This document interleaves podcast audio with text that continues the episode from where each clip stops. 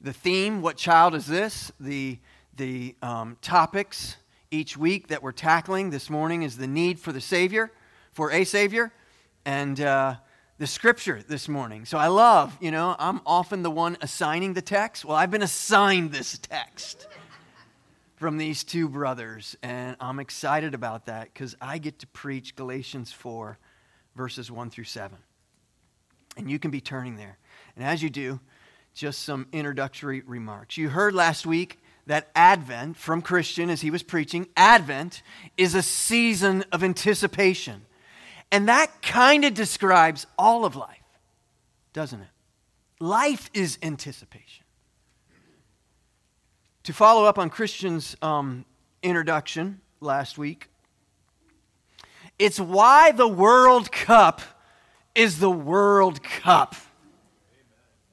Because it's four years of anticipation. Now, if you're uh, an athlete at all and you know anything about sports, you know that we got eliminated yesterday from the World Cup. The U.S. did. And uh, so I texted. Uh, Bobby and Christian were watching the game together, I think. Um, and I texted them and just said, Well, that was fun. We'll do it again in four years. like, and it's just like four years of waiting and anticipating, and it ends in a game.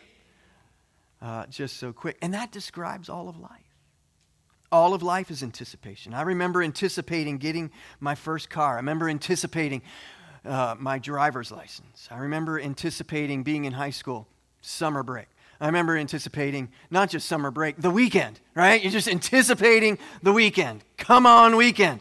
I remember anticipating graduation and finally being done and then going to college and starting all over again all the anticipations, right? You're anticipating the weekend, you're anticipating summer break, you're anticipating graduation again. And finally, you graduate and you get into a career.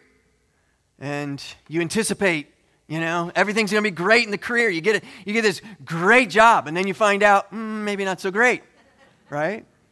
I remember being in college and I was dating a girl named Kim Smith. I remember anticipating, right? I want to be married and I was saving up money for the ring, right?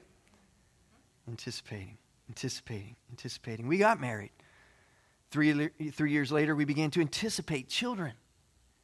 Pregnancy itself is all about anticipation. It's nine months of anticipation. We're waiting, we're waiting, we're waiting. Our culture thrives on this anticipation we anticipate then, you know, the baby finally comes along. We anticipate first words. We anticipate first steps. We anticipate, please sit down. right? Please, please be quiet. it kind of changes as years go on. Um, and before you blink, they're anticipating. They're anticipating driving. They're anticipating uh, the weekend, the summer break. They're anticipating graduations. They're anticipating marriages. They're anticipating children, and, uh, and just never ends. That's life, anticipation. And as I said, culture thrives on that anticipation. That's how cars are sold. That's how Disney is so magical. What, what are they magical? They're magical about creating an anticipation. That's what uh, uh, Disney does. Never have you seen in a brochure of or on a website of Disney a long line in front of Dumbo, right? I think it's the comedian Brian Regan. I think he's the one that says, I waited in line for an hour and a half for the Dumbo ride, and I finally got to the front of the line. And what they do is they hold up a mirror and say, Look, Dumbo. they don't show you July summers in Florida hour and a half long line for a 30 second ride. Right? That's, not, that's, not, that's, not the anticipation they're trying to create. They show you Tinkerbell in the right corner of the brochure, just spreading this magical cheer. And so some think when we come to this season, this Advent season, even culture says, let's anticipate. Let's anticipate Christmas. And we do that, if we're not careful, with secular eyes and ears. Meaning, we start to anticipate, and this kids start to count down and anticipate Christmas morning. Now, don't hear what I'm not saying. I'm not saying, you know, be a Scrooge, don't count down. Uh, Christian's announcement was not saying, so uh, we're not going to do presents and we're not going to have a tree and we're not going to have lights and we're not, you know. That, no, we, we, we want to come together on Christmas morning. We want to worship together and celebrate. And, and, and we want, you should all want, let's, let's have a glorious time as families, right? But we want to do that through the grid of our eyes on Christ, not our eyes on what this culture prizes and treasures. And so culture tries to create this anticipation in this season as well. And so moms begin to anticipate a Publix commercial dinner, right? Like nobody does a commercial better this time of year than Publix, right? Where shopping is actually a pleasure. Who knew? Shopping could be a pleasure. I might disagree, but anyways, we get the point, right? Uh, you, you, you moms are looking for that Publix family get together and everything. Nothing is burnt in the oven. Everything is cooked just right. And there's no drama in the family. Everybody's happy to be there. This is a perfect Publix meal. And as you dads have dug out the Christmas decorations probably already. You plugged in the light bulbs and every one of them lit up first time. First time they all lit up. And we all got his and her Lexuses this year. Isn't that exciting? With a red bow on top. We both got them. And commercialism loves to advent. It loves to create this insatiable hunger for Christmas, a holiday, one day of the year that will make all the things that are wrong in this world right. Commercialism says, You like Jesus in a manger? We're happy to sell you that. You want to do Hanukkah? We're happy to sell you that. If any of that offends you, well, then season greetings to you as well. So put up the tree, buy some fun gifts, let there be lights and overeating and Christmas joy, and anticipate. Oh, what joy! But have you noticed that in every anticipation is an equal or even greater letdown? Great anticipation becomes great expectation, which becomes great disappointment the college degree doesn't always translate into a career. The marriage and parenting becomes intensely difficult at times. The new career job that seems so perfect isn't. And the two year old just puked in the back seat of the new Lexus. and toys break and gifts are returned, and the family goes home, sometimes more fractured than when they arrived. And the secular thrill of hope of Christmas comes crashing down because cars and Disney and presents were never created to fill the large God hole of our hearts. They're just a momentary distraction for a season of time. Distract you from the realities that exist around us. We live in a broken world, a fallen world. I didn't just describe the Christmas season, I just described all of life. Life anticipation never ends, and neither do the disappointments, save one. And that's why we're here at Trinity this morning. Why we're taking multiple weeks to Advent. We're anticipating. This is why we all need to slow down and be re- reminded of our need for a Savior. Let's Advent together. Let's, let's verb. Advent. Verb. Let's actively consider, anticipate a better Savior than what our world offers. A, a, better advent, a better, glorious, incomparable anticipation. And we're going to do that by looking at Galatians 4. And if you would, please stand with me. This is the word of the Lord. Paul writing to the Galatians I mean that the heir, as long as he is a child, is no different from a slave Though he is the owner of everything, but he is under guardians and managers until the date set by his father. In the same way, we also, when we were children, were enslaved to elementary things, principles of the world. But when the fullness of time had come, actually read it with me. Is it on the screen? Let's read it together. When the fullness of time had come, God sent forth his son, born of a woman, born under the law to redeem those who were under the law, so that we might receive adoption as sons. And because you are sons, God has sent the Spirit of His Son into our hearts, crying, Abba, Father. So you are no longer a slave, but a son. And if a son, then an heir through God. Praise Him. Let's pray. Father, we thank you for some time together this morning to preach your word. Open our hearts right now, we pray. Help us to Advent even as, as I preach. We ask you in Jesus' name. Amen. You may be seated. We begin point number one. This is what I mean. This is what I mean. Uh, Paul to the Galatians. It's verse, verse number one. He, he begins right off I mean that the heir, as long as he is a child, is no different from a slave. What, what does he mean? What has he been saying? We don't want to just drop out of the clouds into chapter 4, verse 1, and read something like that and not go backwards and go, well, what does he mean when he says that? So, briefly, let's go backwards. Chapter 3, big picture, chapter 3 was about the people of God being heirs. Heirs related through Abraham. Okay? Chapter 4 runs this parallel line, if you will, with chapter 3. It's also about the people of God being heirs related through Christ.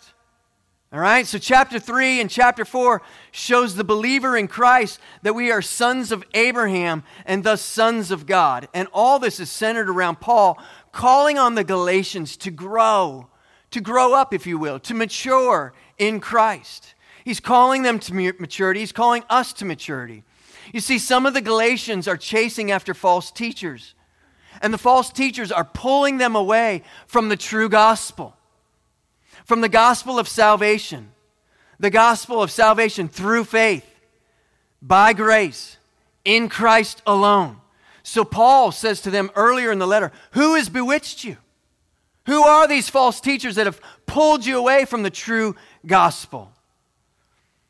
Maturity, growth is found in the truth that you are no longer children. You, you are no longer a slave. It's, it's not who you are. Who, who are you? Paul is saying. He's saying you're a son, you're a daughter, you're an heir.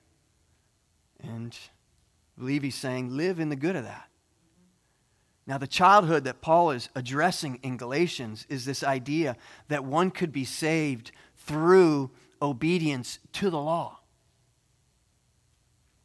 He lets us know that he's, he's not saying that the law is worthless. But what he is saying is that trying to gain your salvation through law obedience, through law perfection, through fulfilling the law, well, that's childish. They knew the gospel, and they're being swayed away from that true gospel. You're, you're acting like children. You're, you're actually acting like the slave who's placing themselves back. You've got Jesus Christ, but let's place ourselves back under and let's trust in our obedience to the law to then save us. Paul's saying, no, you're, you're acting like a child. You're living like a slave. And so he's wanting us to see the foolishness of this. Now, the law is good, and we'll read that later. He's not saying the law is bad. The law is good. The law is very good. The law is so good in that it points us to Jesus. It, the law helps us to realize I can't do it, I can't get it done. I didn't uh, plan on sharing this, so sorry. Uh, where's my son Tanner? Uh, I'm going to share his second. When you were younger, I should have talked to you about this. Um, but when he was younger, we were having a discipline moment and uh, we were in the bathroom having a discipline moment. And uh, at one point, he just, through tears, just said, I can't do it. And my response was, You're right. That's the gospel. You can't do it, and neither can dad. And that's why we need Jesus, and that's why Jesus came. Praise be to God. You're starting to see it as a child. You can't do it. Look to Jesus. The law is good in that it points us to the truth. You can't do it. You need a better Savior than trusting in yourself. The law is good, but it's a horrible Savior. So he takes us from this is what I mean from chapter 3 to number 2 this is who you were. Again, verse 1. I mean that the heir, as long as he is a child, is no different from a slave, though he is the owner of everything. So, so, so he's, he's, he's talking to them, he's talking to us, believers in Christ Jesus, and he's saying, You own everything. Now, he's not talking materially.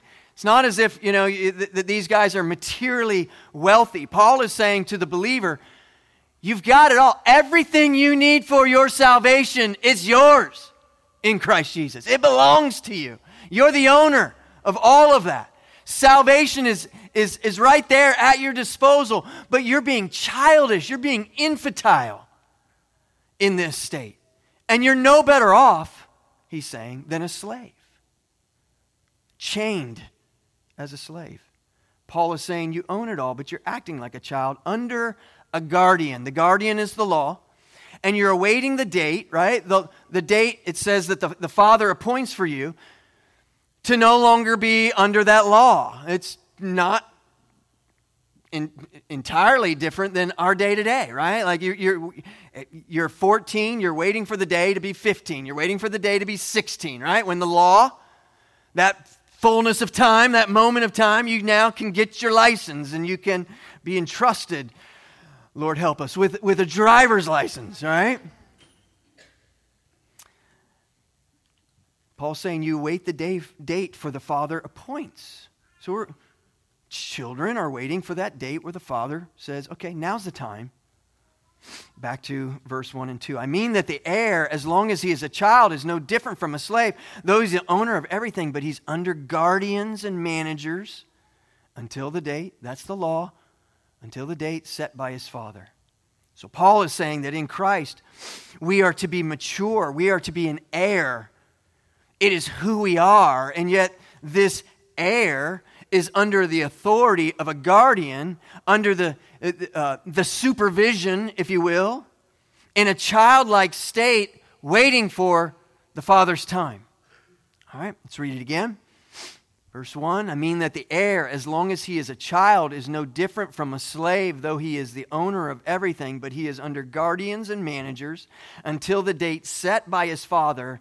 In the same way, we also, when we were children, were enslaved to the elementary principles of the world. Okay? It's who you were, not who you are in Christ Jesus, who you were in before knowing Christ Jesus, you, you were a child, you were enslaved, you, you, you, you were obligated to do the best you can, fulfill the law for your salvation. But when you come to Christ, so, point one, this is what I mean. Point two, this is who you were. Point three, this is what happened. Verse four, but when the fullness of time had come, God sent forth his son, born of a woman, born under the law. It's intentional, what he's saying, to redeem those who were under the law, so that we might receive adoption as sons. And it was appropriate when that was read earlier during O, o Night Divine, you applauded. Not because the music was great, not because the reading was so great, because the truth of those words jumped off that screen and into your heart, and your heart was saying, Yes, that's it. That's what he's done for me. And he says, But when the fullness of time had come, that is a pregnant phrase, if there ever is one.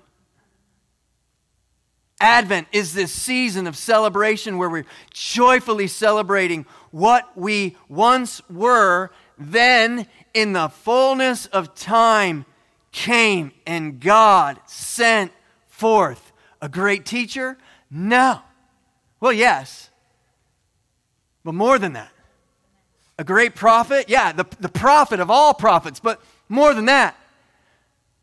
An amazing king? Yeah, the king of all kings, but more than that. A priest of all priests, but a Savior. He sent forth Himself. He sent forth not just another man into this world, God Himself took on human flesh. Advent is an appeal to slow down, to measure our time, to make it count, to consider as culture just ramps itself up in this frenzy of activity. We are called to a measured slowing down and consideration of Christ in the fullness of time. Advent is to take a focused gaze at the glory of that little phrase because the birth of Christ, because the manger speaks to us. It speaks. What does it say? Now's the time. The fullness of time, it's here. That's what it says. The appointed time of the Father. It's right now. Because the entire Old Testament, from the moment Adam and Eve sinned. And we've recounted it many times, so I'll just refer to it. Genesis 3:15 when God speaks the gospel for the first time. From that moment, which is only a couple pages in, the rest of the Old Testament is adventing. We're waiting. We're waiting, says the Old Testament. 315 says something's going to happen. We're waiting. Every prophet is telling us there's one who's going to come, and we're waiting, says the Old Testament. And every king, as we've been recounting as we're walking through 1st and 2nd Samuel, and finally we get to David, and he's a man after God's own heart, and we think we finally got a king. Nope, nope, that one too will fail. And so the Old Testament groans, it's waiting. And every priest and every sacrifice, the priest Bring another lamb because the nation has sinned again and I'm a sinner. And so we need to sacrifice again. And every lamb cries out, if you will, waiting in the fullness of time. God sent his son. Every Old Testament scripture points the Old Testament is adventing waiting, waiting, waiting. That's why the hymn writer got it right that we sang earlier. Oh, holy night, the stars are brightly shining. It is the night of our dear Savior's birth. Long lay the world. Long lay. We got an entire Old Testament of long laying. The world in sin, in error, pining till the fullness of time, till he appeared and the soul felt its worth. A thrill of hope, a weary world rejoices. For yonder breaks a new and glorious morn. The right response fall on your knees. Oh, hear the angels' voices. Oh, night divine. Oh, night when Christ was born. Those are lyrics. God had been preparing the way for Christ to come well before an angel shows up and begins to announce that he's coming. Now, in the fullness of time, God had been ruling over human history. He has been shaping nations and rulers and kings, and they're all in their right position at this time. Not randomly, but God placed. And the Roman Empire is dominating and ruling the day. And under that empire, the Jews and Christians, many would suffer under its domination and reign. And that's the environment in which was to be. Now's the time, fullness of time, right now, appointed by the Father all of human history has been building up to this one moment, pregnantly waiting the fullness of time. It almost sounds like a nice fable, doesn't it? It, it sounds like we're almost, it, it can almost sound like, wow, a literary phrase you're reading to the children. And in the fullness of time. no, this is, this is the sovereign God ruling over rulers. The sovereign God ruling over nations. This is the king of the world ushering in his kingdom. This is the Almighty God ruling over time itself all the years, all the Old Testament prophets and priests and kings. And now we come to this letter, and he's telling us, and God said, Now is the time. I will send my son. When, cries the Old Testament, when will he come? Now's the time. Habakkuk 2 3 says it like this For still the vision awaits its appointed time. It hastens to the end. It will not lie. It, if it seems slow, wait for it. it will surely come. It will not delay. Malachi 3. It's the end of the Testament. It says, Behold, I send my messenger, and he will prepare the way before me. And the Lord whom you seek will suddenly come to his temple. And the messenger of the covenant in whom you delight, behold, he is coming, says the Lord of hosts. And then what? 400 years of silence. Waiting. We're waiting. We're waiting so long, people have forgotten the prophets. And then we come to Matthew and Luke, and we have an angel who's showing up. And the angel is announcing the birth of Christ. A thrill of hope. God was declaring, now's the time. Paul is saying to the Galatians that this fullness of time is the time when the people of God were to own it. Own, own what is yours. Own your inheritance in Christ Jesus. Own what he has given you. What is this thing that we are to own? What is our inheritance? It's that Jesus Christ accomplished perfectly in his life, death, and resurrection all that you need for your salvation. For those who put their faith in Jesus Christ, Paul's saying, own that. That's what faith is. It's owning what is yours in Christ Jesus. It is, it is, it, what's our inheritance? It's, it's his perfect life It's the great trade on the cross. He took our sins upon himself. He gave us his righteousness. Paul is saying, own that. That's yours. It belongs to you. Stop being childish. It's like you're being a slave. It's like you're running back to the law, throwing yourself underneath that guardian. And the fullness of time, it's already come. Galatians, Trinity, it's already come. Christ has already come. So own this righteousness that belongs to you in Christ Jesus. Paul is saying to them and us grow up, be mature, be who you are. Your hope is not in your ability to keep the law. The thrill of hope is that Christ came in the fullness of time to accomplish what you and I could never accomplish. Advent then looks to his perfect righteousness, his perfect goodness. So he says to them and us, grow in your faith in Christ. And I would add, do that this Christmas season as you Advent for all of us. Because we're all always trying to sh- smuggle our character into the gospel. Like I'm, I got to add something to what Christ's completed work has already done. You are justified in Christ Jesus. God the Father does not look to you based on your ability to keep the law, but He looks to you based on your faith in Christ Jesus, who kept the law for you, who died in your place and paid the price for you because you and I, we're lawbreakers. So claim your inheritance, Paul says. Own it. It's yours. He paid for it.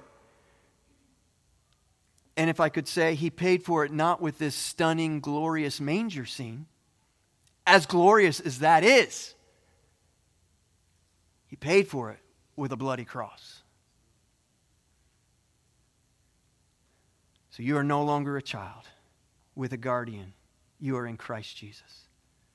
And maybe that's why Mark opens his gospel with these words. Now, after John was arrested, Jesus came into Galilee, proclaiming the gospel of God and saying, The time is fulfilled. Right? It's another way to say, Now's the time. And the kingdom of God is at hand. Repent and believe the gospel. It's why Matthew's gospel begins with this super long genealogy. If you're reading through and you get to Matthew and Maybe you just decided, let me just skip over this. I would encourage you, read it and do so with Advent. It's, it's meant to Advent for us. It's meant to tell us we're waiting, we're waiting, we're waiting 14 generations here. 14 generations, 17 verses, a good chunk in the page, right? Is just one after another, after another, after another, after another, after another to say what? We're waiting, we're waiting, we're waiting, and then Now's the time.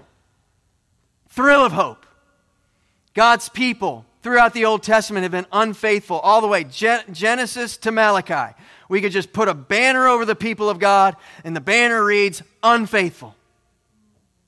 Disobedience, wandering, failure, exile, unfaithful. And Christ came to that in the fullness of time. To all who would believe in Jesus, God, friends, is faithful. He's the covenant keeping God. And so at the appointed time, Jesus came. Do you remember we've been walking through the covenants? Remember the covenant of Abraham. Remember the covenant of Noah and the covenant of David. Samuel, 2 Samuel chapter 7. God is promising David what? His, his offspring would, his kingdom would be forever. And we asked that question when we were preaching through. How could that be?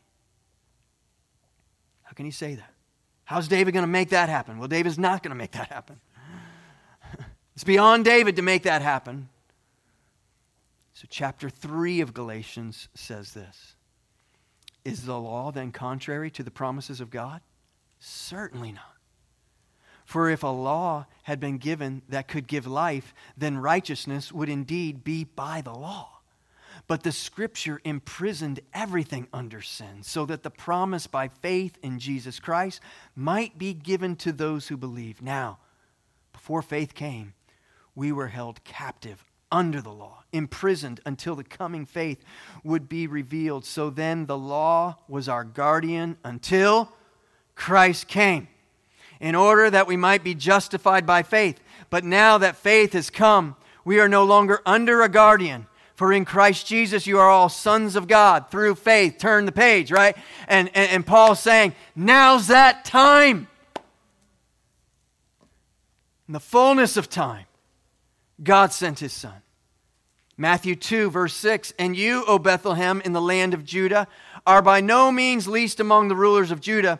For from you shall come a ruler who, who will shepherd my people, Israel, Jesus, from the line of Abraham, from the line of David, the Son of God, the eternal King, will come and establish his rule and reign forever. Advent with me. In the fullness of time, God ordained that God would do what man cannot do, what man is unable to do a child will be born to a virgin.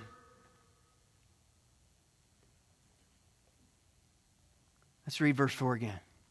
But when the fullness of time had come, God sent forth his Son, born of a woman, born under the law, to redeem those who were under the law, so that we might receive adoption as sons. Man can't do that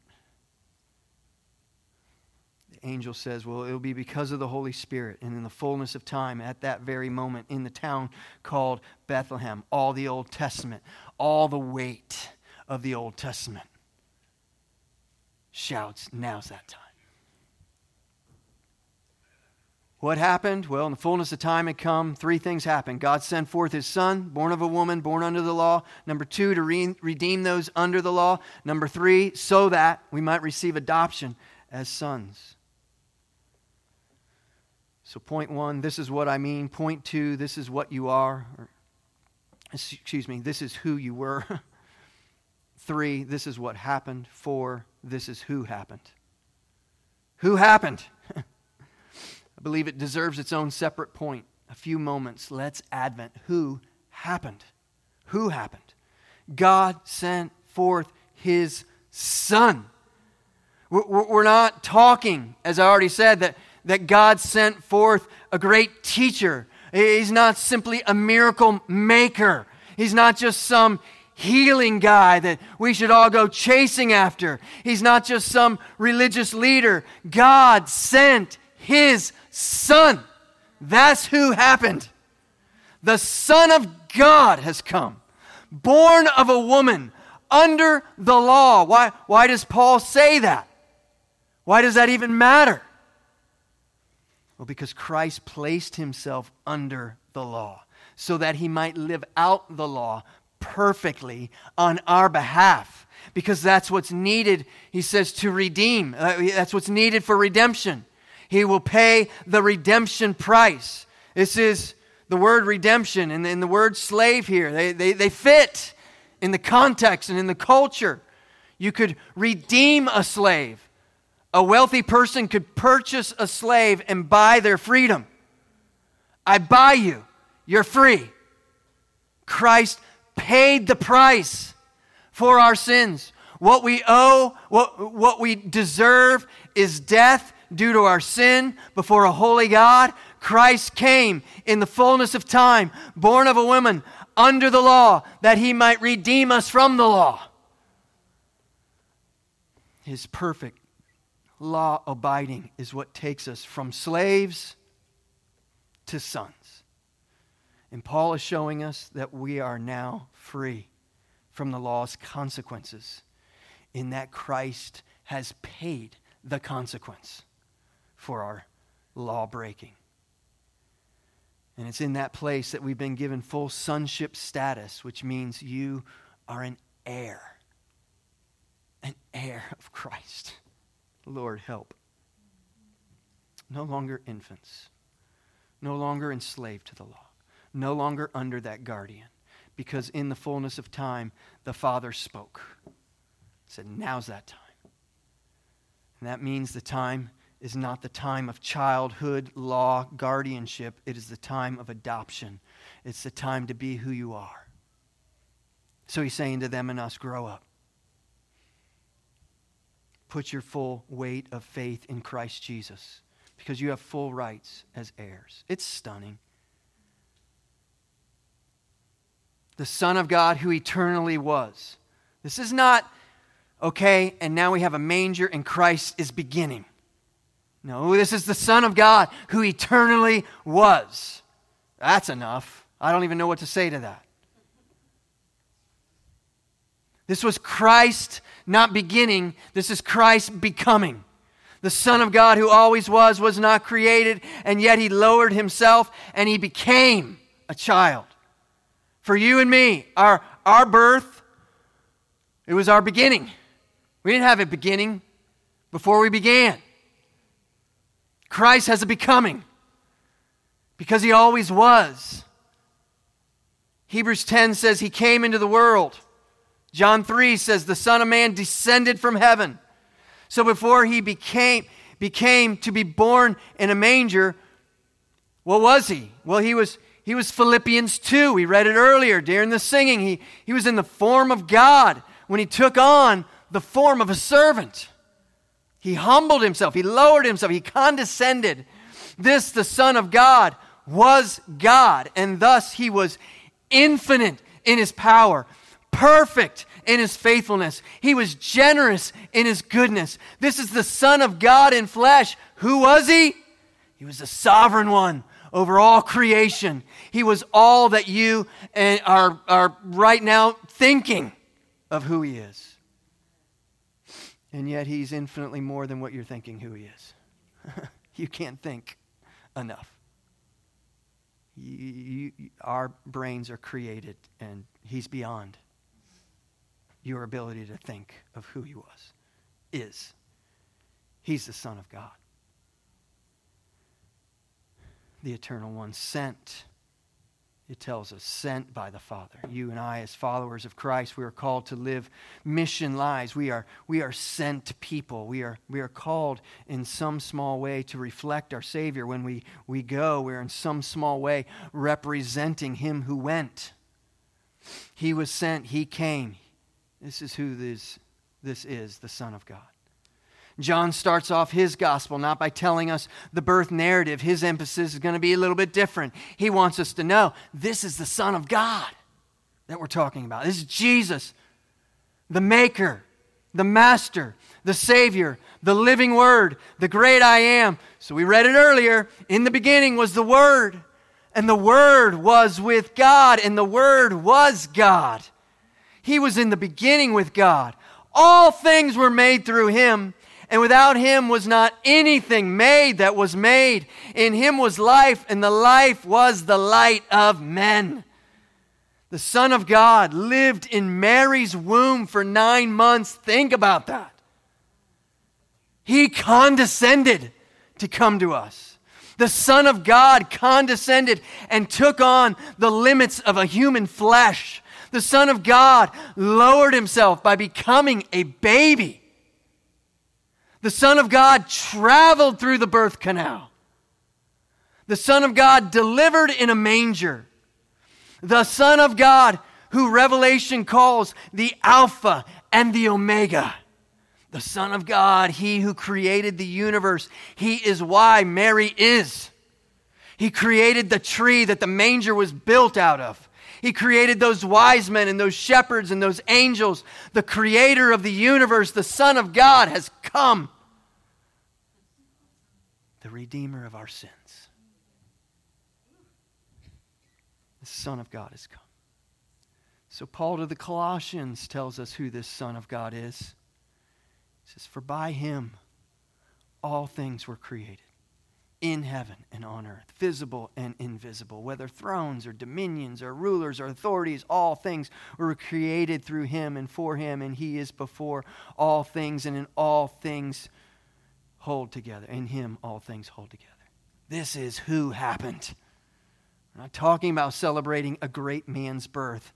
We're, we're not talking about the likes of great reformers, perhaps like Calvin or Luther. We're not talking about a great preacher like a Spurgeon. We're not talking about a great military strategist like a Churchill. We're talking about the Son of God came down. The second person of the Trinity the creator of the universe, the almighty, holy, infinite, sovereign God, came in human flesh as a baby. We don't even have time to cover the phrase born of a woman. It's glorious, it's supernatural, it's God exalting phrase. Born of a woman. We maybe we'll look at that next year. Because we can take the entire morning to talk about born of a woman. Number five, this is Advent. Galatians 4, verse 6 again. And because you are sons, God has sent the Spirit of His Son into our hearts, crying, Abba, Father. So you are no longer a slave, but a son. And if a son, then an heir through God. God not only sent His Son, what we're being told here in verse 6 He sent His Spirit. He's ascending God. So, Advent reminds us of who we once were under the law. We were children, we were slaves, and who we now are. We are full heirs of Christ. And then it tells us, how did we get here? How did you get here?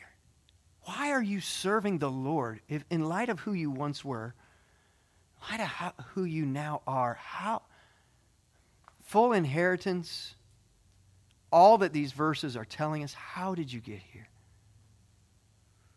Well, it tells us how you got here because Christ came and he redeemed us. He purchased you through his blood, by his blood. I ask the worship team to come and join me. No wonder Mary sang. No wonder. what we know as Mary's Magnificat. No wonder, it says Luke 1, and Mary said, Think about all the waiting of the Old Testament. And now this has been announced to her. Mary said, My soul magnifies the Lord, and my spirit rejoices in God my Savior. For he has looked on the humble estate of his servant. For behold, from now on, all generations will call me blessed. For he who is mighty has done great things for me, and holy is his name. Listen, he who is mighty has done great things for you for you, for me. If you are a follower of Jesus Christ, He has done great things for us. And holy is His name.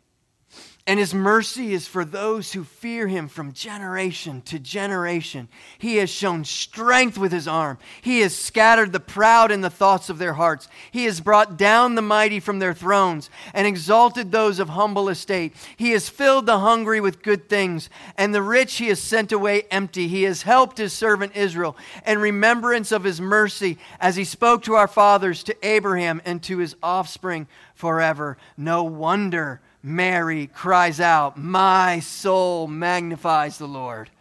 Would you stand with me? Let's uh, join with the angels. Let's join with Mary's Magnificat and let our souls magnify our Lord this morning as well.